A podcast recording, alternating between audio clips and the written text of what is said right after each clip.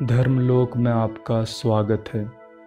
भगवान शिव के पुत्र कार्तिकेय और गणेश के बारे में तो हर कोई जानता है, लेकिन उनकी बेटी अशोक सुंदरी के बारे में अधिक लोग नहीं जानते। अशोक सुंदरी की जन्म कथा पद्म पुराण में है तो आइए जानते हैं क्या कथा है। एक बार माँ पार्वती ने अपने अकेलेपन को दूर करने के लिए कल्प वृक्ष से यह वर मांगा कि उन्हें एक कन्या प्राप्त हो। तब कल्प वृक्ष द्वारा अशोक सुंदरी का जन्म हुआ। कल्प वृक्ष से जो भी मांगा जाता है, वो मिल जाता है, ऐसा शास्त्र कहते हैं। और इसी प्रकार अशोक सुंदरी भी माता पार्वती को प्राप्त हुई।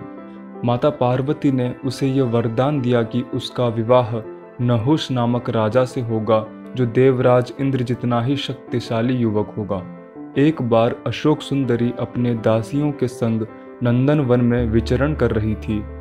तभी वहाँ हुंड नामक राक्षस का प्रवेश हुआ, जो अशोक सुंदरी के सुंदरता से मोहित होकर विवाह का प्रस्ताव रखने लगा। तब उस कन्या ने भविष्य में नहुष के साथ विवाह की बात बताई।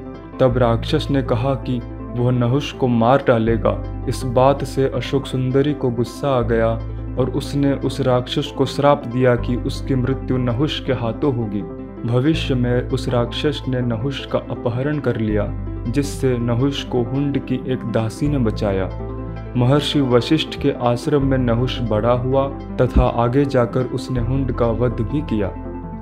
बाद में नहुष तथा अशोक सुंदरी का विवाह भी हो जाता है। ये थी शिवपुत्री अशोक सुंदरी की कथा। आशा है कि आपको अच्छा लगा होगा। भविष्य में इस प्रकार की और वीडियोस को देखने के लिए हमारे चैनल को सब्सक्राइब करें। धन्यवाद।